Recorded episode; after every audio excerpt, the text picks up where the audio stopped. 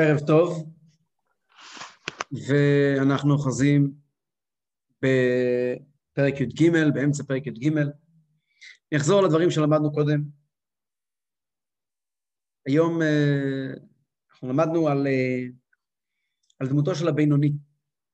שהבינוני הוא אדם, למעשה כל האנשים כולם מורכבים משתי נפשות, נפש אלוקית ונפש בהמית, וההבדל בין אנשים הוא לא כל כך, הוא לא לפי המעשים שלהם, אלא לפי רמת השליטה שלהם בעצמם. זאת אומרת, הצדיק והבינוני והרשע, לכולם יש נפש אלוקית קדושה, אמיתית, טובה. גם לרשע הכי גדול יש נפש אלוקית קדושה. נפש הבהמית, יש גם לבינוני, יש לכולם נפש בהמית. גם לצדיק יש נפש בהמית, אלא שהיא לגמרי רתומה לשירות הטוב. ההבדל ביניהם הוא ברמת השליטה. כאשר הרשע הוא אדם שהנפש הבהמית שלו שולטת בו. כמה שולטת בו? בלי סוף רמות. החל מאדם שהנפש הבהמית שולטת בו קצת פירושו פעם בשנה או פעם בשנתיים. וכלה באדם שהוא לגמרי נכנע לנפש הבהמית והנפש האלוקית שלו לא משמיע קול, מי שנקרא רשע ורב. לעומת זאת הצדיק זה אדם שהנפש האלוקית שלו שולטת בו לגמרי, והנפש הבהמית היא רק משרתת פשוטה, יכול לראות את זה, אתה מספיק רחוק. רק משרתת פשוטה של הנפש האלוקית, ולא יותר מזה. והבינוני הוא אדם שהנפש האלוקית והנפש הבהמית, שתיהן רלוונטיות בו באותה המידה ממש. שניהם אקטיביות. מדובר באדם, כמו שדיברנו שבוע שעבר, שנפגע כשפוגעים בו, ונעלב כשמעליבים אותו. אדם שאכפת לו כשאומרים לו מילה טובה, הוא נהנה ממחמאה, ולא אוהב שמדברים עליו דברים לא טובים. בן אדם שאוהב אוכל, ואוהב כסף, ואוהב הצלחה, ושונא הפסדים, וכישלונות, ופוחד מכישלונות. אדם נורמלי, כמו כולנו. אממה, הבינוני הוא אדם שהנפש הבהמית שלו לא מצליחה להשפיע עליו בפועל. בפועל, כל מה שקשור למחשבה, דיבור או מעשה, הנפש הבהמית שלו לא יכולה לשלוט בו. ולמה?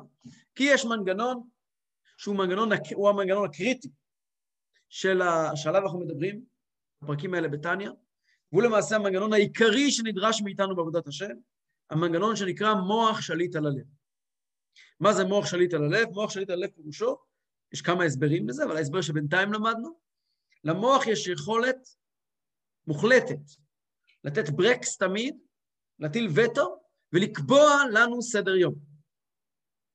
ואם המוח לא מצליח לעשות את זה, זה כבר בעיה אמיתית, וזה נקרא רשע.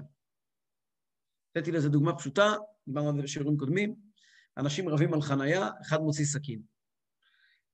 מי שלא הוציא סכין כשהוא רב על חנייה, זה לא מכיוון שלא בא לו להוציא סכין.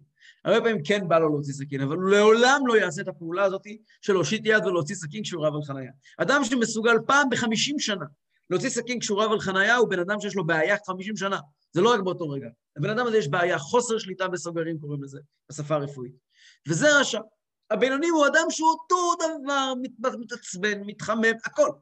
אבל הוא לעולם לא ישיט את היד לסכין. הסכין פה לא הכוונה סכין פיזית, אלא אפילו סכין בדיבור או במחשבה. הוא לא ידבר מה שאסור לדבר, והוא לא יחשוב מה שאסור לחשוב. בעל התניא חידד ואמר בצורה מאוד מאוד מוחלטת, בתחילת פרק י' שכבר התחלנו ללמוד, הבינוני מוכרח לדעת שהסיבה שהוא מנצח שוב ושוב את הנפש הבהמית שלו, היא לא בגלל שהנפש האלוקית שלו גדולה וחזקה וטובה. לא, לא. הסיבה היא מכיוון שהקדוש ברוך הוא נותן לו מתנה, את המנגנון הזה של מוח שליט על הלב, ואת המנגנון שנקרא, המנגנון השני שגם הוא מאוד חשוב, שנקרא הקדוש ברוך הוא עוזרו, שיתרון האור מן החושך, שמעט אור דוחה הרבה חושך, שכאשר הוא רוצה לעשות מה שצריך לעשות, הקדוש ברוך הוא עוזר. והבינוני יודע, וערכנו בזה מאוד בשיעור הקודם, שאלמלא הקדוש ברוך הוא עוזרו, אינו יכול לו.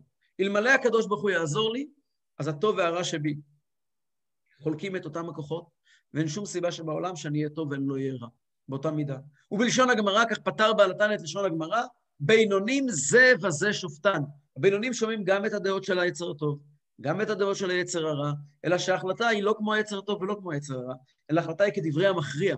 הוא הקדוש ברוך הוא העוזרו ליצר טוב. כמו הקדוש ברוך הוא שהוא בעצם מי שמסייע ליצר הטוב, ובזכות המכריע השלישי, כי יעמוד לימין אביון להושיע משופטי נפשו, אומרת הגמרא, שהקדוש ברוך הוא מושיע אותנו משופטי נפשנו, כלומר מהיצר הרע שבנו. זה בעצם המעלה של הבינוני, שבזכות המעלה הזו הוא מתגבר על הרע שלו, ומצליח לשמור על המקום שלו בתור בינוני. וכעת אנחנו אוחזים באמצע דף י"ח, פרק י"ג, תחת בחלק העמוד התחתון. אך מאחר שהרע שבחלל השמאלי, בבינוני, ובתוקפו כתולדתו, להתאבות תאווה לכל תנוגי עולם הזה. הבינוני אוהב, יש לו... אשתו יודעת איזה אוכל הוא אוהב, איזה שוקולדים הוא אוהב. יש דברים שהוא אוהב. ולא, הוא לא נהיה יותר עדין, הוא לא נהיה אדם יותר רוחני. מדובר על אדם שלא עבר עבירה מימיו. אבל הרע שנמצא אצלו, הוא בתוקפו כתולדתו. מה שהיה, זה מה שנשאר. להתאבות תאווה לכל תענוגי עולם הזה. כל דבר בעולם הזה מדבר אליו. דברי איסור ממש, בתאוות אכילה לא מדברים אליו, כמו שלמדנו כבר בתניא פרק ח', שתאווה לאיסורים, איסורי אכילה, זה נקרא שד משדין וכרעין, זה יצר רע של גוי, זה לא יצר רע של יהודי. יהודי שיש לו יצר רע למאכלים אסורים, אז יש לו איזושהי מחלה שצריכים לטפל בה, שהיא נובעת מריבוי התאווה ופעולה בעקבות התאווה לדברים מותרים. אדם ששקוע בתאוות, אז הוא מגיע לכזה מקום שהוא נמשך גם לדברים אסורים. אבל בעיקרון ליהודי לא אמור משיכה לדברים אסורים, אבל ברור, משיכה לדברים מותרים. באוכל, בדברים שהם לא אוכל, אני לא בטוח שאין לו תאווה, אני חושב שיש לו תאווה. מקום להתווכח בזה בהבנת דברים בתניא, אבל נדמה לי שיש לו תאווה. בדברים שהם לא אוכל נראה לי שכן יש לו תאווה. אוקיי, ולא נתבטל במיעוט לגבי הטוב. הרע שלו לא התבטל במשך השנים. ולא נדחה ממקומו כלל. הרע עומד, מדובר פה על בן אדם, שאם הוא היה גר בבני ברק, היה תור מהבית שלו, חצי בני ברק שאנשים ייתנו לו פתקאות שיברך אותם. אדם שלא עבר עבירה מימיו ולא יעבור עבירה מימיו. אומר לו בעל התניא, בוא נדבר רגע, בוא נדבר גלויות, בוא נסיר את המסכה. היצר הרע שלך גדול כמו, אתה לא עברת מעולם עבר, אבל יש לך יצר הרע גדול בדיוק כמו של השכן שלך, אותו דבר. לא השתנה בכלום. ולא נדחה ממקומו כלל. רק שאין לו שליטה בממשלה, התפשט בברי הגוף. אין לו את היכולת לשלוט בך. טכנית, בברי הגוף, בעיניים, באוזניים. הוא לא שולט, אבל הוא קיים, בלב שלך הוא קיים. אתה יודע למה הוא לא שולט בך? לא בגללך. בני הקדוש ברוך הוא. העומד לימין אביון, ועוזר ומאיר לנפש האלוקית. מהסיבה הזו, אומר לנו בעל התניא, לכן נקרא כרשע. אומר בעל התניא, את הבינוני אפשר לכנות גם בכינוי כרשע. רשע הוא לא, אבל הוא כרשע. בלב שלו, אם אנחנו עושים לו ניתוח לב פתוח, נמצא שם בפנים רשע גדול. הרשע הזה לא בא לידי ביטוי, אבל יש לו, הוא עובר את אותם חיבוטי נפש, ואת אותם מסלולים שעובר רשע. אז מה ההבדל בינו לבין רשע? טכנית, הוא לא עובר עבירות. ולא בזכותו, בזכות הקדוש ברוך הוא שעוזרו. אבל בלב שלו הוא כרשע. כמאמר הזל, אפילו כל העולם כולו אומרים לך, צדיק אתה, היה בעיניך כרשע. תניא פתח במילים, השורות הראשונות בתניא היו, שכאשר תינוק נולד, משביעים אותו, תהי צדיק ואל תהי רשע. ומיד נאמר שם, ואפילו כל העולם כולו אומרים לך, צדיק אתה, היה בעיניך כרשע. שאל בעל התניא, למה שאדם יהיה בעיניו כרשע? למה שאדם יחזיק את עצמו כרשע? מה הוא ירוויח מזה? בפרט שהרי נאמר במשנה, ואל תהי רשע בפני עצמך. מסביר כעת בעל התניא, אף אחד לא אומר לך לחשוב על עצמך שאתה רשע. לא כתוב, היה בעיניך רשע. כתוב, היה בעיניך כרשע. ולא רשע ממש. אלא שיחזיק עצמו לבינוני, ולא להאמין לעולם שאומרים שהרע שבו נתבטא לגבי הטוב, לגבי הטוב. יש לאנשים איזשהו צורך בצדיקים. אנשים מאוד מאוד צריכים לחפש לעצמם, אנשים שיוכלו להסתכל עליהם, לתלות בהם עיניים מעריצות, וללכת אחריהם. מעבר לכך שהקדוש ברוך הוא באמת שתל צדיקים בכל דור ודור, מעבר לזה, לאנשים יש צורך אנושי, אנשים מחפשים דמויות בעלי השפעה, אנשים מחפשים לנשק למישהו את היד. למה? יש מקום לחשוב בדיוק למה, יש לי כל מיני הסברים לזה, אבל זאת המציאות. ומטבע הדברים, יהודי כזה, שלא עבר עבירה מימה ולא יעבור עבירה מימה, וסביר להניח שעל הדרך הוא גם כן מקיים כמה מצוות, וגם עוזר לכמה אנשים שצריכים עזרה, וגם מסייע פה ומסייע שם. סביר להניח שאנשים בסביבה יתייחסו אליו כאל צדיק. כי סביבתית הוא צדיק. כי במחשבה הדיבור ומעשה שלו הוא צדיק. אומר לו בעל התניא, אמר חבר, כשאתה נולדת והרעת לעולם, המלאך השביע אותך, אל תקנה את הלוקש, אל תחשוב שאתה צדיק. אם אתה תחשוב שאתה צדיק, אתה תיפול למקומות נוראים.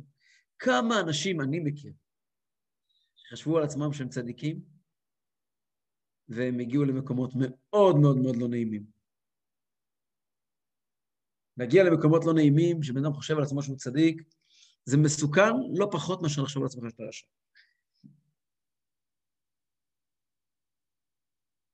ולא רשע ממש, אלא שהחזיק עצמו לבינוני, ולא להאמין לעולם שאומרים שהרע שבו נתבטא לגבי הטוב, שזו, אני ראיתי את השאלה שלך, כוכבה, אני אענה עליה אחרי השיעור, כי היא יוצאת מהנושא. שהרע שבו נתבטא לגבי הטוב, שזו מדרגת צדיק, אלא יהיה בעיניו, כאילו מהותו ועצמותו של הרע, ובתוקפו ובגבורתו בחלל השמאלי כתולדתו. האדם צריך לזכור את האמת. בכלל, בעל התניא מאוד מאוד ממליץ על אמת. אין בתניא מן דברים כאלה, תחשוב, למרות שזה לא נכון, תדמיין לעצמך. לא, לא, לא, היה בינך כרשע, פרושו כי אתה באמת רשע. אתה באמת כרשע. אתה באמת כרשע. כאילו מהותו ועצמותו של הרע, ובתוקפו ובגבורתו בחלל השמאלי כתולדתו. כי באמת הרע שבכלל לא עזב אותך מעולם. ולא חלף והלך ממנו מאומה. ואם אתם רוצים את שורת המחץ, אומר בעל התניא, ועד רבה, נתחזק יותר בהמשך הזמן, שנשתמש בו הרבה באכילה ושתייה, ושאר ענייני עולם הזה. אומר בעל התניא, גם הבינוני הזה, החמוד שלנו, היהודי הזה שעומד ליד הכותל ומתפלל, ולא יודע, או יושב בקבר רחל, או בקבר אני לא יודע מי, ועושה כל היום מצוות וחסדים, שכולם קוראים לו צדיק והוא באמת בינוני, הרע שלו לא רק שלא נעלם. כל יום שעובר, הרע שבו גדל. למה גדל? למה הוא גדל הרע שבו? מה הוא עשה לו טוב? מכיוון שבעל התניא מגדיר רע, אגו. אגו זה דבר שלא הולך ונהיה פחות, הוא דבר שהולך ונעשה יותר. למרות שבמבט פשוט מסתכלים, חושבים שתינוקים, ילדים הם יותר אגואיסטים מאנשים מבוגרים, ואנשים מבוגרים לומדים לחיות עם האגו שלהם, אבל האמת היא שילד הוא הרבה פחות אגואיסט מאדם מבוגר. ילד, האגו שלו הוא כמעט הדבר היחידי שקיים. אדם מבוגר יודע לשלוט באגו שלו, יודע לנתב אותו למקומות הנכונים, אבל הוא לא פחות אגואיסט. הוא לומד שלטובת האגו שלו כדאי לו לשתוק לפעמים. אבל ילד מאוד, מאוד מהר מוותר. ילד מאוד מהר מחליף כיוון. אדם מבוגר, כשמדברים, נוגעים באגו שלו. לא פשוט בכלל. ואדם משתמש, אדם משתמש בנפש הבהמית שלו. אדם משתמש בנפש הבהמית שלו, אדם אוכל כל יום, ישן כל יום. ככל שאדם משתמש בנפש הבהמית, כמו כל ענייני הגוף והנפש, בשונה מענייני העולם, נושאי העולם, אנחנו יודעים שבעולם ככל שאתה משתמש במוצר, ככה אתה מבלה אותו. לכל דבר יש הרי פג תוקף. אם אני משתמש במנורה, יש לה כך וכך שנות אור, כך וכך שנים שהיא יכולה להעיר, כך וכך שעות, כן, כתוב עליה מאחורה. משתמש במחשב, יש לו 3-4 שנים, טלפון, חצי שנה שנופל למים, מקבל קורוזה, כן, אז, אבל גוף ונפש, זה שני דברים שבדיוק הפוך, ככל שאתה משתמש בהם, הם נעשים יותר טובים, כן, אם אדם לא עושה ספורט, הוא מתנוון, אם אדם הולך, אז הרגליים שלו נהיים רגליים טובות, גם בנפש, אדם שלא רגיל לחשוב, או שהפסיק לחשוב, אז המוח שלו מעלה חלודה, ככל שהוא משתמש יותר בנפש, ככה הנפש יותר נעשית דומיננטית, ומכיוון שהבינוני משתמש בנפש הבהמית, נכון, הוא גם משתמש בנפש האלוקית, גם היא גדלה, אין נפש, אבל הוא גם משתמש בנפש הבהמית, והוא מפתח לעצמו חצר אחורית. במשך השנים, חצר אחורית גדולה ומוזנחת.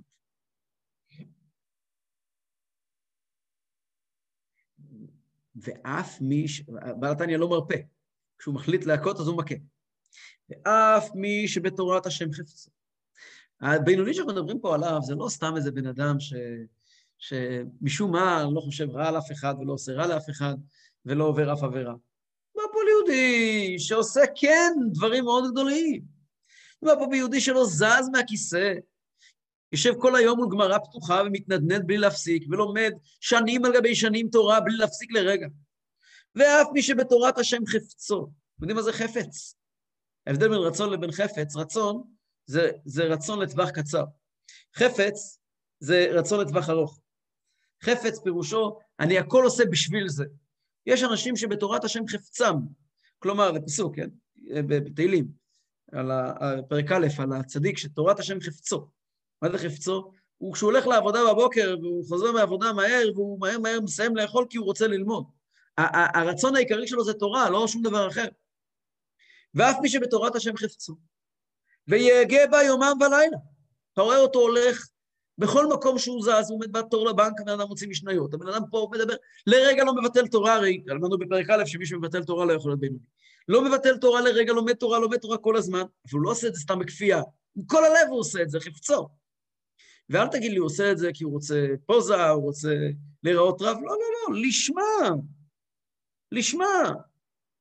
תורת השם חפצו, ויהגה בה יומם ולילה, לשמה. הוא עושה את זה בגלל התורה, לא בגלל עצמו. אין זה הוכחה כלל, שנדחה הרע ממקומו. זה לא אומר כלום על הרע. על פי תפיסת שתי הנפשות, זה לא אומר כלום על הרע, כי לא הרע הוא מי שלומד. מי שלומד זה הטוב. והרי אנחנו לומדים על ההבדל בין יצר טוב ליצר הרע, ויצר הרע, לנפש אלוקית ונפש הבהמית. שאנחנו מדברים על שני יוזרים שיושבים באותו אדם. הכעת הוא משתמש ביוזר הטוב, אין בעיה. זה יוזר מצוין. אבל זה לא אומר כלום על היוזר הרע. הוא לא נגע בו, הוא בחר שותף פה לאירוע. אלא יכול להיות שמהותו ועצמותו, הוא בתוקפו, הוא בגבורתו, במקומו, בחר השמאלי. רק שלבושה, שמחשבה, דיבור ומעשה של נפש הבהמית אינם מתלבשים במוח והפה והידיים ושאר איברי הגוף. הנפש הבהמית, האגו שלו, האינטרסים שלו, הרצונות שלו הבהמיים, נמצאים כתוקפם, שום דבר לא השתנה, שום דבר לא השתנה. למוח זה לא מגיע, לעיניים זה לא מגיע, לפה זה לא מגיע. וגם זה לא רק בזכות הנפש האלוקית, אלא בעיקר מפני השם, שנתן שליטה וממשלה למוח על הלב. ולכן, נפש האלוקית שבמוח, מושלת בעיר קטנה, איברי הגוף כולם, שיהיו לבוש ומרכבה לשלושת לבושיה, שהתלבשו בהם, שמחשבה, דיבור, מעשה, של תרי"ג מצוות התורה. הסיבה שהנפש האלוקית מצליחה לשלוט בגוף, כי יש מי שיתערב במלחמה. מי יתערב במלחמה? הקדוש ברוך הוא יתערב במלחמה. המלחמה שקולה, מלחמה שקולה. הכוח של הקדושה והכוח של הרע הוא שקול. זה אותו כוח. למה היהודי הזה יושב ולומד תורה כל היום וכל הלילה ולרגע לא מפסיק, ואנחנו לא רואים אותו, רוצה דברים אחרים? כי ברוך השם, יש לו נפש אלוקית בריאה. גם נפש באמת בריאה, אבל נפש אלוקית בריאה. פלוס, הקדוש ברוך הוא עוזרו. ממילא הוא הצליח להגיע לכזה מצב שהוא הדיר את רגלי הנפש הבהמית משליטה על מעברי הגבול, על העיניים, על האוזניים, על הפה, על המעשים. ובפועל, מי ששולט במעברי הגבול ומי שמכתיב את הטוב, זה הנפש האלוקית. אבל בלב פנימה, כל עוד בלב פנימה, נפש בהמית הומיה, כרגיל.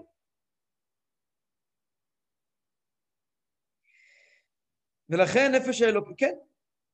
אבל מהותה ועצמותה של נפש האלוקית, אין לה שליטה או ממשלה על מהותה ועצמותה של נפש הבהמית בבינוני. אצל הבינוני המהות של הנפש האלוקית, אין לה שליטה על המהות של הנפש הבהמית. השליטה היא רק על מעברי הגבול. דיברנו בעבר, יש מאמר של בעל התניא, אגב, השבוע, מחר בלילה, אנחנו מציינים את יום ההילולה של בעל התניא. זה המקום והזמן להזמין את כולם, ביום חמישי בערב נעשה התוועדות גדולה, כאן בזום. כאן בזום, אני מבטיח לכם אוכל כיד המלך, כל אחד מה שיכין בבית, ומשקה טוב, באמת טוב, מאוד איכותי, כל אחד, השתייה כדת, והאוכל כרצון איש ואיש. כל אחת ואחד יוכלו להכין בבית משתה מפואר, ואני פה יושב עם קופסת חמוצים, כמו שהיה בלובביץ', קופסת חמוצים, וקצת וודקה, אנחנו נשב פה ונתפעל לכבוד בעל התניא, שהיום ההילולה שלו זה במחר בלילה. אנחנו נתפעל ביום חמישי בערב, בעזרת השם. בכל אופן, אז בעל התניא כותב במקום אחר, הזכרנו את זה פה כשאמרנו את פרק ד', שזה ההבדל בין משה רבינו ליהושע בן נון, אחד ההבדלים. משה רבינו ויהושע בן נון הרי משקפים באמת, מהרבה מקומות מופיע, את הדמות של הצדיק והבעל תשובה, הצדיק והבינוני. יהושע היה צדיק, אבל הוא משקף בעבודת השם שלו את הבינוני. רואים את זה בהרבה מאוד דברים. רואים את זה בין היתר בנושא של המרגלים. משה רבינו שולח מרגלים, 12 מרגלים, לתור את ארץ כנען. מי ארץ כנען שאותה נצטווינו לכבוש? כתוב בחסידות, בעל התניא אומר את זה בלי סוף פעמים, ארץ כנען זה הלב שלנו. ובלב שלנו יש לנו חסד, גבורה, תפארת, נצח, עוד יסוד, 6-7 חדרים שהם כנגד, 7 עמידות, 7 רגשות, שהם כנגד הכנעני והחיטי והאמורי והפריזי והיבוסי והקרקשי, שכל אחד מהם זה מידה רעה אחרת. הכנעני זה אהבה, משיכה לענייני העולם. החיטי, מלשון חיטת אלוקים, מלשון פחד. כן? אז החיטי הוא פחד מה יהיה מחר. האמורי זה מלשון התפארות והתפעלות, כמו יש פסוק, השם האמירך היום. להאמיר זה להתפאר, כן? מי שמכיר את הפיוט, את שערי רצון. אז יאמיר זבח והזובח. כן, להאמיר זה לשבח, לפאר. אז זה כל הנושא של בן אדם מתפעל מהעולם הזה, מאסתטיקה, מתחבר לעולם מבחינה הזאת. וככה הלאה והלאה. חיווי זה חיבור, חיווי זה הרי כמו נחש. חיוויה, זה נחש בארמית. אז חיווי זה חיבור בתחום, בעיקר בתחום המיני, אבל לא רק. חיבור נפשי מאוד חזק לעולם, ופריזי זה הפוך, זה כמו פרזות לשב ירושלים. זה תנועה בדיוק הפוכה של לא אכפת לי מה קורה מסביב בכלל.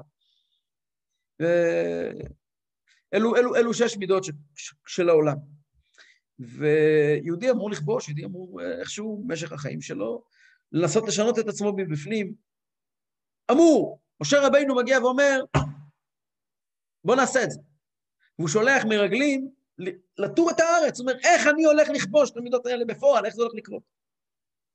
יהושע, כך אומר בעל התניא, כן, לא משנה כעת הסיפור עם משה רבינו, אחר כך שני דברים שונים. יש לנו בתורה מצווה, ויאמר השם אל משה, שלח לך אנשים ויתורו את ארץ כנען. מה לומדים מזה אלינו? אומר בעל התניא, שמשה רבינו יכול, צדיק יכול, לתור את ארץ כנען. יכול לבוא ולומר, הנה, מזה יש לי מפה, אני יכול להדפיס ממה אני עשוי, מה הטוב שבי, מה הרע שבי, ואיך אני מטפל בו. הנה, זה פה עומד השולחן, וזה אני מטפל. יהושע, שהוא הבינוני, הוא יותר דומה לנו, יהושע היה צדיק, אבל כפי שאמרתי, אבל עבודתו הייתה דומה לעבודת הבינוני. יהושע עומד ואומר, לא, לא, לא, אני לא שולח מרגלים לכל ארץ כנען, זה בלתי אפשרי. האדם לא יכול לשלוט בעצמו, כל כך. אני שולח מרגלים לתור רק את יריחו. מי יריחו? יריחו, כתוב בחז"ל, שיריחו היא בריח של ארץ ישראל. היא הייתה המפתח, היא הייתה הטרמינל. אומר, בטרמינל אני יכול לשלוט. בטרמינל אני יכול לשלוט. מחשבה, דיבור ומעשה, שם אני יכול לשלוט.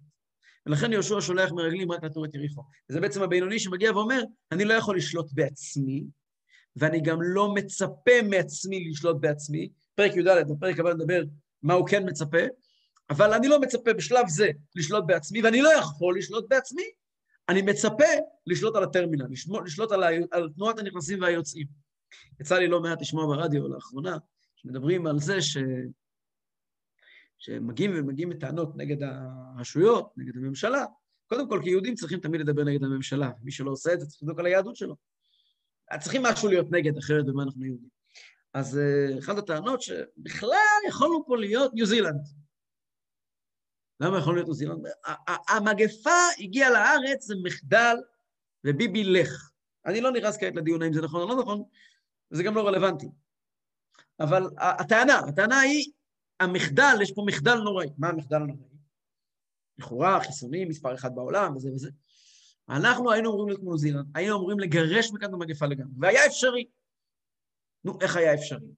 אז פה מגיעה הטענה הגיעים כל המראיינים ושואלים את המתראיינים, מה פירוש, תסתכל מה קורה בגרמניה, תסתכל מה קורה בספרד, תסתכל מה קורה בחצי עולם, מה אתה אומר, אפשר לגרש את המגיפה? אז מה עונים במתראיינים? מה אתה משווה? לארץ יש דרך כניסה ויציאה אחת. אם אתה היית שולט באמת בנתב"ג, לא הייתה מגפה בארץ. עכשיו, אני לא יודע אם זה נכון או לא נכון. אני לא יודע אם אפשר לשלוט או אפשר לשלוט. בכלל, את ההכרזה שלי על פתיחת המפלגה החדשה, אני דוחה להזדמנות אחרת. אבל כששמעתי את זה, אמרתי לעצמי, ומה אתה לומד מזה לעבודות השם? תשובה פשוטה. הטרמינל הוא אחד. המגפה יכולה להשתולל בכל העולם, אבל יכולה להיכנס רק דרך פתח אחד. רק דרך הטרמינל. אגב, כל תקופת המגפה, מה מבקשים מאיתנו? לשמור על ריחוק. לא מבקשים מאיתנו, אי אפשר למגר את המגפה. אבל אפשר לדאוג שאליי היא לא תגיע. באמצעות, שמירה על ריחוק, שמירה על הגיינה. זאת אומרת, אני שומר על המחשבה דיבור ומעשה, אני שומר על בפועל. בכלל, יהודי בעולם הזה, אין לו שאיפה, אלא אם כן הוא צדיק. אבל יהודי רגיל, אין לו שאיפה למגר את הרע בעולם. יש לו שאיפה שהרע לא יפגע בי. שהרע לא יפגע בי, שיפגע כמה שפחות אנשים. זה הבינוני, הבינוני מגיע ואומר, שמע, אני לא, גם הרע שבתוכי, אני לא שולט פה. הוא פה. אני, המשימה שלי זה לעמוד על הגבולות, שהרע הזה לא יתפרץ. על זה, זאת המשימה שלי. אבל האם הטוב שבי באמת שולט ברע? לא. הטוב שלי הוא טוב, הרע שלי הוא רע, והטוב לא שולט ברע. כל השליטה היא אך ורק היכולת של מוח שליט על הלב, זה לא למחוק את הלב. זה לא לאפשר ללב ביטוי מסי.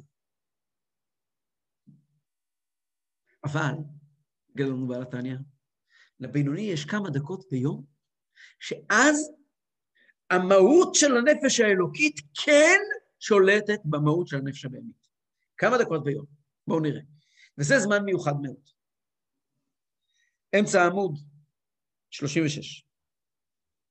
כי אם בשעה שאהבת השם הוא בהתגלות ליבו,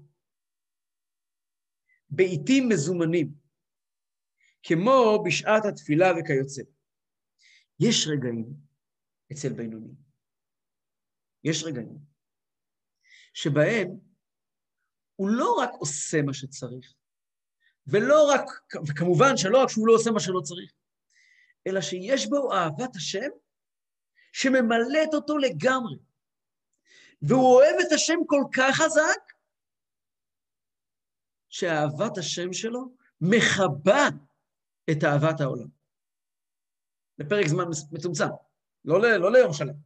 באותו זמן שהוא אוהב את השם באמת, באותם רגעים הוא לא אוהב את העולם באמת. למשל, למה הדבר דומה? דוגמה פשוטה לזה.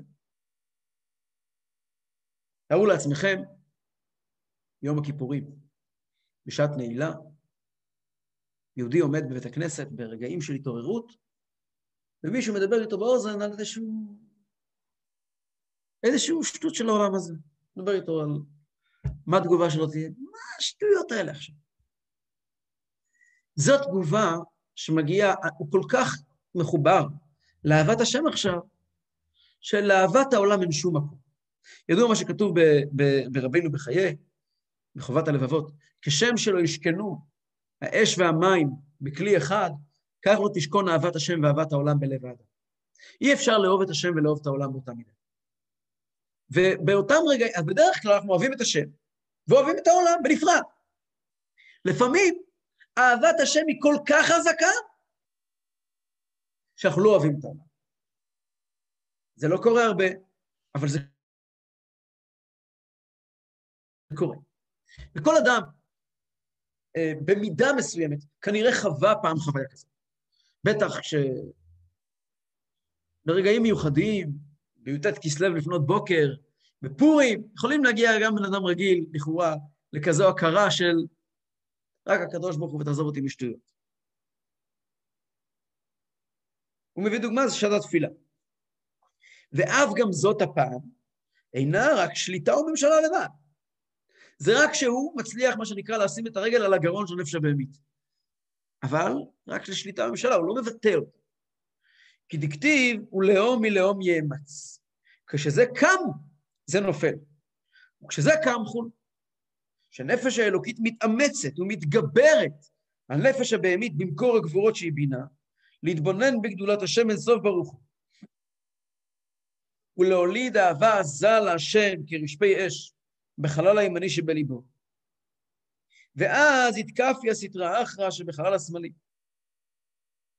כאשר כתוב, כאשר עומדת רבקה לפני שם ועבר ושואלת אותה, מה יש לי בבטן, מתרוצצו הבנים בקרבה, הם אומרים לה, יש לך, מה את כל כך דואגת? היא אומרת, לא יודעת, אני הולכת לבית עבודה זרה, הוא רוצה לצאת, רוצה ללכת לבית כנסת, רוצה לצאת. מה קורה איתן? וגם משוגעת, מה את נבהלת? שני גויים במתנער, יש נפש אלוקית, יש נפש הבהמית, מה את נבהלת? נורמלי, כולם ככה. כולם כאלה. ומה יהיה? ועתידי לך שהולכת מלחמה גדולה ביניהם, בין האלוקית לבהמית, בין יעקב לעשיו. מלחמה גדולה ביניהם. ולאום מלאום יאמץ, כשזה קם זה נופל, כשזה קם זה נופל. אומר בעל התניא, כשהנפש האלוקית קמה בריקודים של שמחה בית השואבה, עם הספר תורה בשמחת תורה, כשהנפש האלוקית קמה, הנפש הבהמית נופלת. לא רק טכנית, זאת אומרת ככה, צריכים להבין את זה טוב. עד כאן בעל התניא דיבר טכני. טכני יכול להיות אדם שלומד תורה ומקיים מצוות, זה כל מה שצריך. ובאמת לומד תורה, ובאמת מקיים מצוות, באהבה או ביראה. והנפש הבהמית שלו קיימת שלמה, קומפלית, בתוך הלב שלו, סגורה, בתוך חדר סגור, בתוך מקלט אטומי, אף אחד לא ייגע בה. אז למה הוא לא עובר עבירות? הקדוש ברוך הוא עוזר לו שההשפעה של הנפש הבהמית שלו לא תגיע, לא תהיה מספיק חזקה כדי לפרוץ את הגבולות ולשחרר פיגוע גם במחשבה, דיבור ומעשה. אבל בנפש הבהמית לא נגענו כלום. זה עד כאן. שלב שני. כאשר הנפש האלוקית של הנפש של הבינוני מתעוררת, פתאום יש בה איזשהן תנודות לא רגילות. אז הכלל הוא שכשנפש אלוקית מתרוממת מאוד, הנפש הבהמית נופלת. לכמה דקות, אבל היא נופלת. לכמה דקות, אבל היא באמת נופלת. זה הפירוש הוא לאום מלאום יאמץ, כשזה קם זה נופל. כשאתם בהתעוררות, בהתלהבות, בהתוועדות, והוא מתרומם באמת באותם דקות. אחד מההסברים שכתובים בספרים על מה צריכים את יום כיפור. הרי אם לא מבינים נפש אלוקית ונפש הבהמית, אז בסדר, אני באמת לא מבין, אבל אם יש נפש אלוקית ונפש הבהמית, יום כיפור זה חג לנפש אלוקית, נפש הבהמית לא שותפה בכלל לסיפור. אז מה... וברגע שיוצא יום כיפור, הנפש הבהמית מתעוררת וחוזרת כרגיל. הרי כולנו מכירים, ברגע שמסתיים יום כיפור, אז זהו, נגמר הסיפור, הנפש הבהמית חוזרת. מה עשינו? נפש אלוקית הייתה גם לפני יום כיפור, ונפש אלוקית תהיה גם אחרי יום כיפור. ביום כיפור, השטן ממקת רגע, נפש הבהמית לא רלוונטית. בסדר, יום אחד היא לקחה חופש. מה יש? מה השמחה הגדולה עם יום כיפור? ואחד ההסברים הוא שהנפש הבהמית מוכרחה לדעת, הנפש הבהמית מוכרחה לדעת פעם בשנה. היא מוכרחה לדעת שהיא לא באה לבית יחיד. היא מוכרחה לדעת שיש מישהו יודע לתת לה בעיטה. פעם בשנה, לא לתת לה בעיטה. זה חשוב. ראיתי שאריק שואל פה שאלה חשובה. רגע. בכלל שאלות של אריק צריכים להתייחס אליהם ברצינות. אריק הוא יהודי מיוחד. שואל אריק ככה, אבל גם כמו בשמחת תורה, לפני הריקודים, צריך משקה כדי להרדים את הבהמית. זאת אומרת, זה לא אוטומטי. לא מדויק. המשקה הוא לא בא להרדים את הבהמית, הוא בא להעיר את האלוקית. במילא נרדם את הבהמית. אבל עצם העובדה שצריכים משקה, זה כבר מראה לנו שהמצב הוא לא תקין. כי אנחנו משתמשים בעזרים חיצוניים לעשות דברים שהם אמורים להיות מובנים מאליהם, אלא אם כן, הם באמת לא מובנים מאליהם. אז כאשר יהודי מתבונן, וכאן אנחנו מגיעים לפירוש שני במוח שליט על הלב. מוח שליט על הלב, שזה שתי משמעויות. יש משמעות מוח שליט על הלב של הנפש הבהמית, שהמוח נותן ברקס לנפש הבהמית, זה מה שדיברנו עד עכשיו. כעת נותן לנו בעל התניא פירוש שני במוח שליט על הלב. הוא כעת לא משתמש במילים מוח שליט על הלב בשביל זה, הוא אומר את התוכן, אבל בהמשך כתוב על זה גם המילים מוח שליט על הלב. שמוח שליט על הלב, הפירוש השני הוא שהמוח מעצב את הלב. כשאדם מתבונן במוח, חושב במוח, מייגע את המוח שלו בלחשוב על דברים, על הקדוש ברוך הוא, ועל מה הקדוש ברוך הוא עושה, ומה הקדוש ברוך הוא עושה לי, וכולי וכולי. והדבר הזה מעורר את הלב. מוח שליט על הלב, זה מעורר את הלב. הלב שלו מתעורר באהבת השם. וכשהלב מתעורר באהבת השם, מה זה אהבת השם? מה זה אהבה? מה זה אהבה? אהבה, דיברנו על זה, אנחנו נדבר על זה עוד הרבה מאוד. אהבה במילה אחת זה תחושת שייכות. אהבה זה חיבור. תחושה של חיבור. תחושה של שייכות. כשיהודי יש לו אהבת השם, הוא מרגיש מחובר לקדוש ברוך הוא. וכשיהודי מחובר לקדוש ברוך הוא, כשיהודי מחובר לקדוש ברוך הוא, אז הנפש הבהמית מרגישה לא בבית, מרגישה זר. שואל כאן מישהו, אם זה לא תקין, למה הרבי למשל אמר לחיים? קצת אמור שהרבי יתלו בדבר חיצוני כזה. שאלה מצוינת, יונתן לוי, והתשובה היא שהרבי בעצמו פעם הסביר, שליין יש שתי משמעויות, יש שני סוגי יין. יש יין המשקר, חף, ויש יין המשמח. גם קורבנות בבית המקדש היו מנסחים יין. יין יכול לגרום, להרדים את הנפש הבהמית על ידי שהוא מעורר את הנפש האלוקית, והוא יכול רק להיות קטליזטור של הגברת הנפש האלוקית בלי קשר לנפש הבהמית. בלי להיכנס כעת לנושא הזה, אבל יש מחז"ל, אנחנו יודעים, עושים קידוש והבדלה, לאכול על יין, כי זה דברים שמגבירים את כוח הנפש, לא משנה, כוח כל נפש, זה כמו רמקול, כל נפש מתגברת על ידי יין. שאלה איזה נפש מתגברת, וכמובן שאצל צדיקים, אז זה מגביר רק את הנפש האלוקית. ובאמת, לא כל הזמן שותים יין, זה לא סדר, בעזרת השם, לשתות וודקה. אנחנו לא חיים, אנחנו לא שתיינים, בהזדמנויות מיוחדות שצריכים, אנחנו כחסידים פשוטים, צריכים פשוט להשקיט את הנפש הבהמית על ידי שבהתוועדויות צריכים לפעמים קצת לחיים כדי שנוכל להרגיע אותה. ואצל צדיקים זה באופן אחר לגמרי, כמו שכתוב בחז"ל, כדי שתיית יין, אז מתגבר כוחות של השכל וכו' וכו', שיכולים לגלות יותר חידושי תורה, כפי שראינו בפועל אצל הרבי. אוקיי, כאשר הוא באמת מתפלל, כאשר הנפש האלוקית שלו ככה בהתעוררות. ואז התקף יסית רעך שבחלל השמאלי, אז הוא כופה את הרע שבחלל השמאלי, אבל לא נתבטל לגמרי בבינוני, אלא בצדיק. אצל בינוני הרע לא מתבטל, רק נכפה. אצל צדיק הוא כן מתבטל. צדיק שנאמר בו, וליבי חלל בקרבי. הרבי הצמח צדק אמר פעם, הרבי הצמח צדק, היה פעם בין חסידים, וישבו שמחה בית השואבה, נדמה לי, ישבו כמה שעות ואמרו לחיים והתוועדו, והתחילו לרקוד, דיברו על איזשהו נקודה והתחילו לרקוד, ורקדו, ואז הצמח צדק נעמד על השולחן ואמר, וליבי, הוא אמר ככה, אמר, מה לי קט לקולה, מה לי קט לפלגה. כתוב בגמרא, מה זה משנה אם אני הרגתי את כולו, או שהרגתי את חציו. מה לי קט לקולה, מה לי קט לפלגה. אבל קט לפלגה צריך להיות.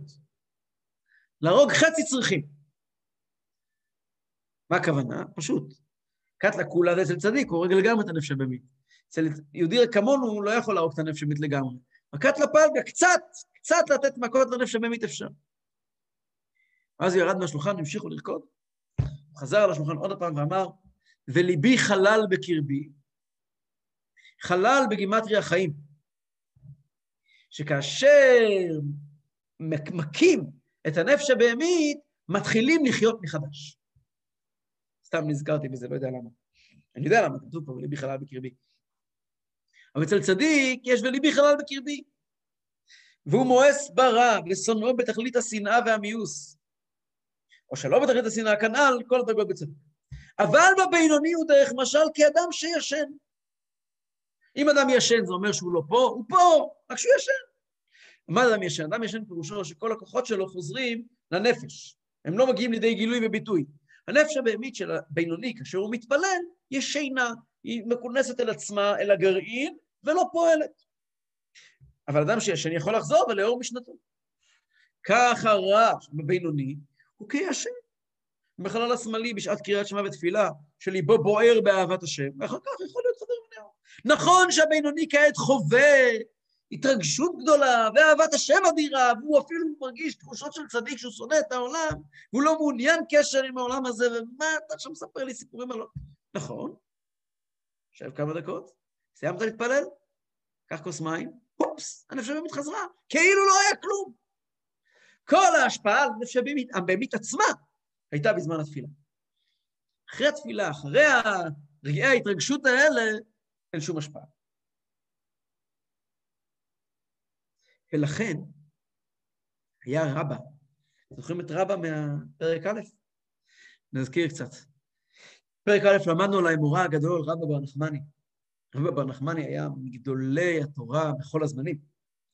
היה מזוג, היה האמוראים, גם פעלו כזוגות של גדולי תורה. הרב ושמואל היה הדור הראשון, רבי יהודה ורב הונא הדור השני. ובדור השלישי זה רבא ורב יוסף. ורבא היה גדול מאוד מאוד מאוד. ועד כדי כך שכתוב בגמרא שנקרא משה, שם משה רבינו, מרוב גדולתו. כתוב בגמרא שהיצר הרע לא שלט בו, מעולם. לא יצר הרע, שהמלאך המוות לא שלט בו, לא יכלו להרוג אותו. בשמיים רצו לשמוע את דעתו במחלוקת בין הקדוש ברוך הוא לבטילתא דרכיה, ככה מספרת הגמרא, ומה ההסבר בזה לא כעת המקום והזמן, ואמרו שרק רבא יכול להכריע במחלוקת השמימית הזאת, אבל מלאך המוות לא יכול היה לקחת את נשמתו, כי הוא לא הפסיק ללמוד לרגע אחד. ועל אותו רבא, אומרת הגמרא, אמר רבא כגון ענה בינוני, אני הוא בינוני. רבי אומר לו, רבי תלמידו ואחיינו, אומר לו, היי רבא, אתה לא מאפשר לאף אחד לחיות, ושבי כתמר חיה לכל בריה, אתה לא מאפשר לאף אחד לחיות. למה, ובעל התניא שאל בפרק א', למה רבא חשב שהוא בינוני? מה, הוא היה פנטזיונר? הוא לא ידע מי הוא. אומר כאן הרבי בפרק פה, בפרק ד', ולכן היה רבא מחזיק עצמו כבינוני. זו הסיבה שרבא חשב שהוא בינוני. אף דלה פסיק פומי מגירסה, למרות שהוא מעולם לא הפסיק ללמוד. הוא בתורת השם חפצו יומם ולילה בחפיצה וחשיקה ותשוקה ונפש שוקקה להשם, באהבה רבה וכבישת קריאת שמע ותפילה.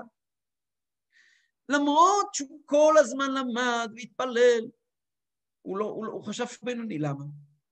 תשובה, בגלל שהוא למד והתפלל. כשרבא למד, הנפש האלוקית שלו בערה. בערה. הנפש האלוקית שלו בערה כל היום, כבשעת קריאת שמע ותפילה. ונדמה בעיניו, כבינוני המתפלל כל היום. וואו. הוא חשב שבאמת באמת מה אני? בינוני. והרע שבי נמצא בכל התוקף. למה מעולם לא שמעתי את הקול של הרע שלי? כי אני כל היום מתפלל, עומד, לא משנה. אני כל היום, הנפש האלוקית שלי בעוררות, במילא הנפש שבאמת לא מתעוררת בכלל. כי הרי הבינוני והצדיק בשעת התפילה מרגישים אותו דבר. ההבדל בינוני והצדיק זה שלא בשעת התפילה. רבא אמר, אני בינוני, כשאני מתפלל כל היום. כמאמר הזל, הלוואי שהתפלל אדם כל היום כולו. אבל כשרבא אמר, אני כמו בינוני, הוא התכוון לכל מילה. זאת הייתה טעות, כי הוא באמת היה צדיק, אלא שמעולם לא היה לו אפשרות לעשות ניסוי כלים, כי הוא מעולם לא הפסיק להתפלל.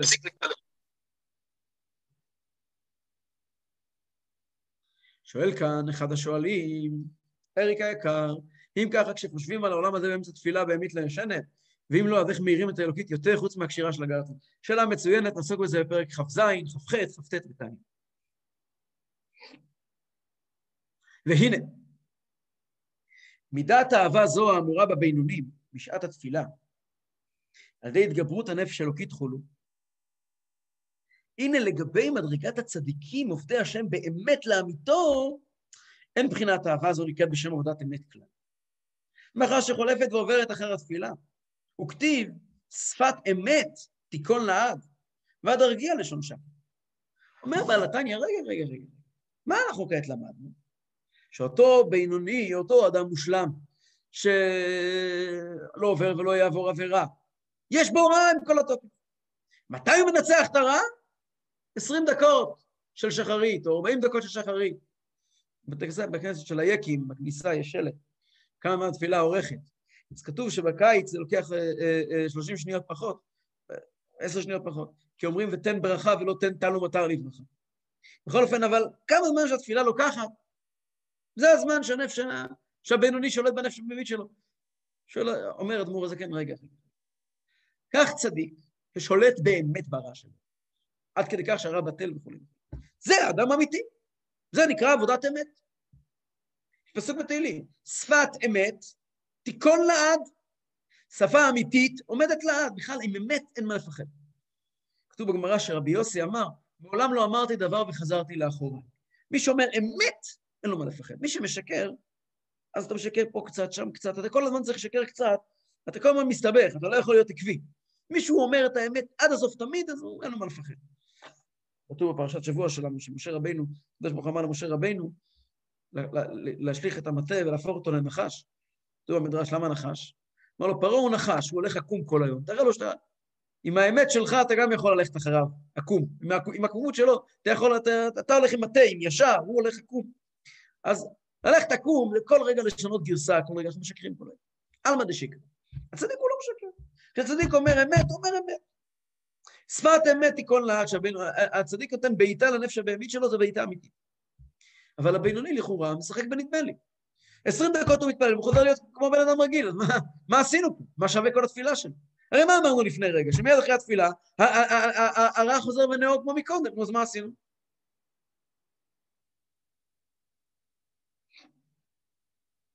ולכאורה, אומר בעל התניא, זה לשון שקר. עד הרגיע, לשון שקר. שפת אמת תיכון לעד, ועד הרגיע, מיד נרגע ומסתיים, רק לרגע, הרגיע לשון רגע. רק לרגע אחד, אז שקר מחזיק ממד רגע אחד. אז אולי אם מה שהבינוני עושה לנפש הבהמית שלו, הבעיטות שהוא נותן לה בתפילה, זה רק לשון שקר. אומרת מורזקים ככה. אנחנו חייבים לדעת, זה פוליטיקה הישראלית, כולם יודעים, יש ביטוי שנקרא אמת לשעתה. יש מושג שנקרא אמת, ויש מושג שנקרא אמת לשעתה. בואו נראה בפנים. ואף על פי כן, וזו נקודה חשובה גם בחינוך של הילדים בבית. עוד רגע אנחנו נראה איך מפה אפשר לקחת הביתה שלנו, את הנקודה. אף על פי כן, לגבי מדרגת הבינוני, נקראת עבודה תמה באמת, לאמיתו, שאליהם. איש איש כפי מדרגתו במדרגת הבינוני. אומר בעל התניא, נכון שבמבט של צדיק זה שקר, אבל במבט של בינוני זה אמת. ואני יודע להעריך את האמת הזאת, כי זו אמת עבור הבינוני. אני עוד כבר אתרגם את זה לחיים שלנו בבית, עם המשפחה. והרי אני קורא באהבתם שבליבם, שבתפילתם. מי זה הרי אני קורא? נראה לי שהכוונה שבעל התניא אומר על עצמו.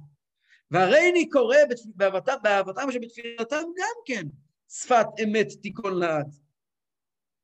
למה? איפה תיכון לעד? הרי זה מיד אחרי התפילה נעלם.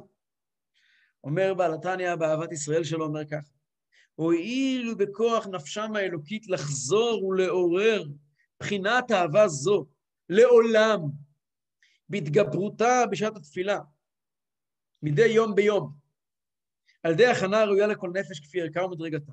היות שכל רגע שהבינוני רוצה, יכול להתפלל. נכון שזה ציר זמן מקביל בחיים שלו. נכון שכשהוא מסיים להתפלל, הנפש הבהמית חוזרת להיות דומיננטית. אבל בעוד רגע הוא יכול לחזור להתפלל. ואז הוא יחזור לשלוט בה. אז תמיד, זה אמת, זה קבוע, זה נצחי. תמיד כשהוא מתפלל הוא יכול לשלוט. אז זה גם נקרא אמת. אני כבר, אז מאוד חשוב, אני אסיים את הקטע, כדי שלא נצטרך עוד פעם להתחיל פרק ג' ואני אנסה להסביר איך זה נוגע בחיים שלנו. הפשוטים, למרות שחוץ ממוישה, ומפה אני רואה עוד.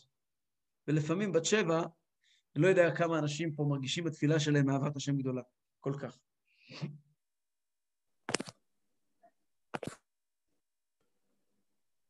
אז באמת, תמיד הוא יכול על דרך הנער ויהיה לכל נפש כפי ערכה ומדרגתה. כי הנה, משפט חשוב מאוד,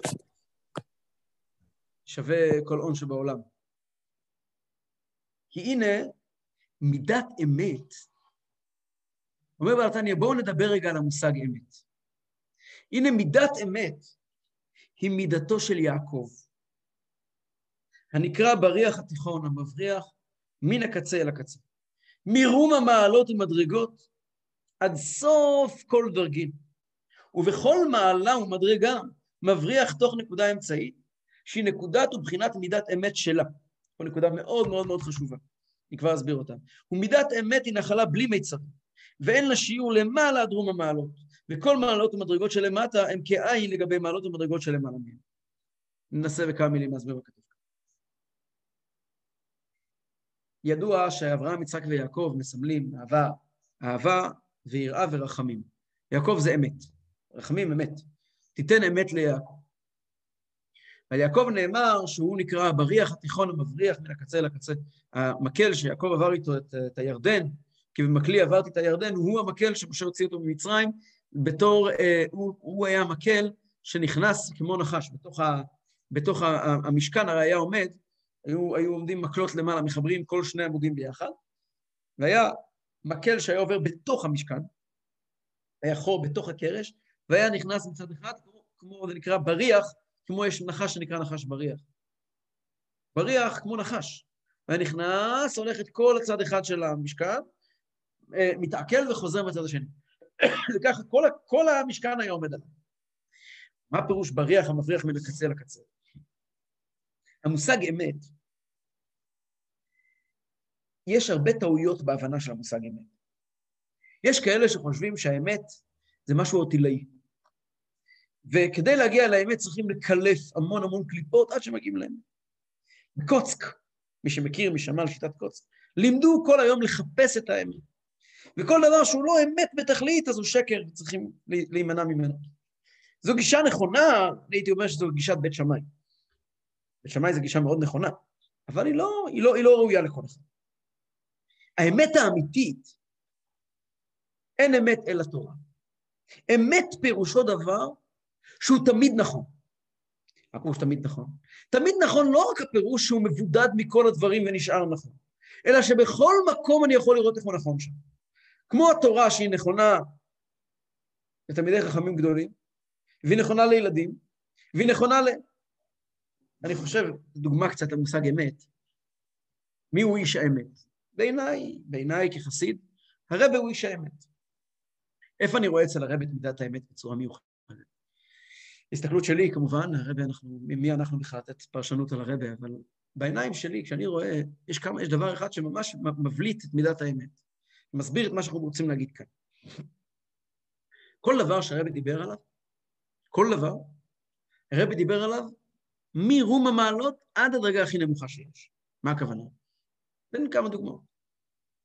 כשהרבי אמר שצריכים לעשות לקדוש ברוך הוא דירה בתחתונים, ודירה בתחתונים עושים באמצעות 3 עמודים שעליהם העולם עומד, תורה, עבודה וגמילות חסדים. אז הרבי מיד אמר שצריכים לפתוח בתי חבד בכל מקום, שבית חבד כולל בתוכו 3 אלמנטים. הוא צריך להיות בית כנסת, הוא צריך להיות מקום של גמילות חסדים, של סיוע לאנשים, והוא צריך להיות מקום שלומדים בו. אז הנה לנו 3 העמודים האלה בבית חב"ד. אחרי כמה ימים הרב דיבר עם ילדים. והרב אמר לכל ילד צריך לעשות את החדר שלו בבית, חדר צבאות השם. מה זה חדר צבאות השם? הסביר הרבי. שבחדר של הילד צריך שיהיה חומש, תהילים ותניא משלו, תורה. צריך שיהיה שם סידור שלו, תפילה, וקופת צדקה משלו, גמילות חסדים. הרבי לקח את אותו מושג, שהוא דיבר אותו למבוגרים, ובמאמר הוא הסביר אותו על פי קבלה, והסביר אותו דבר מתאים לילדים. פעם, הרבי תמיד היה מדבר עם נשי ובנות ישראל על 3 המצוות, מצוות חנה. חלה, נידה והדלקת הנר. תמיד הרבי מדבר על זה עם נשות ישראל. 3 המצוות העיקריות, תמיד הרבי אומר, שאלו 3 המצוות שעליהם עומד הבית היהודי. עליהם עומד כל בית ישראל, אני לא עומד עליהם, כל בית ישראל עומד על 3 המצוות האלה של חלה, נידה והדלקת הנר, שזה בעצם כשרות, טהרה ושבת. טוב, פעם שמעתי הקלטה שהרב מדבר עם ילדות בנות 8 ו-9, שהגיעו מהקמפ אמונה, הגיעו לרבי, 9, 10, לא משנה. והרב מדבר עם ילדות. מה הרב מדבר עם הילדות? אז הרב מתחיל ככה ואומר להם, שיחה הראשונה הרב אומר להם, אתם יודעות ילדות? כל ילדה אוהבת מאוד דולי. הרב מתרגם מיד ליידיש ואומר, הקצ'קה. לא, הצצקה, הצצקה. דולי, הצצקה, ואחר כך הוא אומר עוד מילה, גם ביידיש. פופה. פופה. זה בובה. ולוקחים את הבובה, ומשכיבים אותה, ומרימים אותה, ומאכילים אותה, ומטפלים בה. אתם יודעים למה ילדות, למה אתם כל כך אוהבות בובות, למה כל כך אתם נמשכות לנושא של בובות? כיוון שאתם בנות ישראל, ומשחר ההיסטוריה לבנות ישראל יש תפקיד מיוחד בלגדל את הילדים כמו שצריך בטהרה. אז תדעו לכם את זה, שהסיבה שאתם נמשכות לבובות, כי בנפש שלכם אתם כולכם מיוחדות בנושא של גידול ילדים. אחר כך רב אומר לילדים, לבנות ככה, נכון שאתם מאוד אוהבות לעזור במטבח, להביא לאמא את הכוס סוכר, להביא לאמא את הכוס קמח, לעזור לי ככה וככה, ומה שאפשר לתת לכם לסייע במטבח, אתם מאוד שמחות. זה מכיוון שכל הנושא של התזונה היהודית מופקד בידיים של נשות ישראל, ועושים את זה בצורה קשרה, שצריך, והנה, חלה. ואז הרבי יוסף סק, ואז הרבי אומר לדעות, מה שדיברתי עכשיו על הדולי, ועל החלה, ועל המטבח, זה דברים מאוד חשובים, אבל מה שעכשיו בעיקר קשור אליכם, זה הנושא של להדליק נר שבת קודש, שכל אחת מכן צריכה להדליק נר שבת, נר שבת, ולהשפיע על החברות שלו. הרבי לא יכול היה, לדבר עם ילדות רק על נר שבת. כי אין דבר כזה, כי אם בנות מדברים על שלושת המצוות. היא מצוות טהרה, לא קשורה לילדות בנות 9. היא כן קשורה. איפה קשורה בדולי, היא קשורה. לא יכול, אם זה אמת, האמת היא אמת, האמת לא משתנית. אם היא אמת, צריכים למצוא את הביטוי שלה במקום יותר נמוך. אבל אי אפשר לוותר על האמת, את האמת אי אפשר לגזור. האמת היא אמת. שמעתי מהרבי, קראתי מהרבי מכתבים, והוראות, יש כל מיני אנשים שכשלומדים ילדים תנ"ך, חומש, מדלגים פרקים מסוימים, שחושבים שדברים שלא שייכים לילדים. ורבי ממש כתב, איך אתם יכולים לדלג עם ילדים פרקים בחומש? אם זה אמת, אז זה לא יכול להזיק, רק יכול להועיל. אתה לא יודע איך ללמד, אל תשקר. לשקר לא משקר. כשמלמדים ילדים לא משקרים. הדרך היא לא לשקר, הדרך היא ללמד אמת. בכל תחום. אלא שאת האמת לא צריכים לומר את האמת כפי שהיא בלבל שלך. היות שזו אמת, האמת חייבת להיות גם בלבל נמוך יותר. אותה האמת שאתה מבין אותה ברמה הכי גבוהה שלה, היא קיימת גם בלבל נמוך יותר. תחפש אותה בלבל היותר נמוך, ותאמר אותה כפי שהיא בלבל היותר נמוך. אבל אל תוותר, כי זו אמת. זה המושג אמת. אמת פירושו דבר שהוא נכון תמיד. אומר בעל התניא, המושג אמת, הצדיקים לא חתמו עליו כבד. נכון שרק הצדיקים, מה שהם עושים זה דבר אמיתי ונצחי, נכון. אבל גם הבינוני המתלבט והמתחבט, ושיש בו מלכי נפש שהולכים הלוך ושוב, גם בו יש אמת. מה האמת שבו? האמת שבו זה היכולת שלו לחזור כל פעם לאותה נקודה. זאת האמת שלו. ואני מאמין לאמת הזאת. ומפה אנחנו יכולים לקחת הביתה, נקודה מאוד מאוד חשובה. אנחנו מדברים על הילדים שלנו למשל. ואני אוהב לדבר על הילדים, אני אומר את זה כל פעם, אני אוהב לדבר על הילדים כי אני מתכוון לעצמי באותו מידה, אלא שיותר קל לנו, אני רוצה לשקר אחרי כדותו, יותר קל לנו לדבר על הילדים, אבל מתכוונים לעצמנו. אנחנו רואים ילד שעושה מעשה חיובי, מעשה טוב.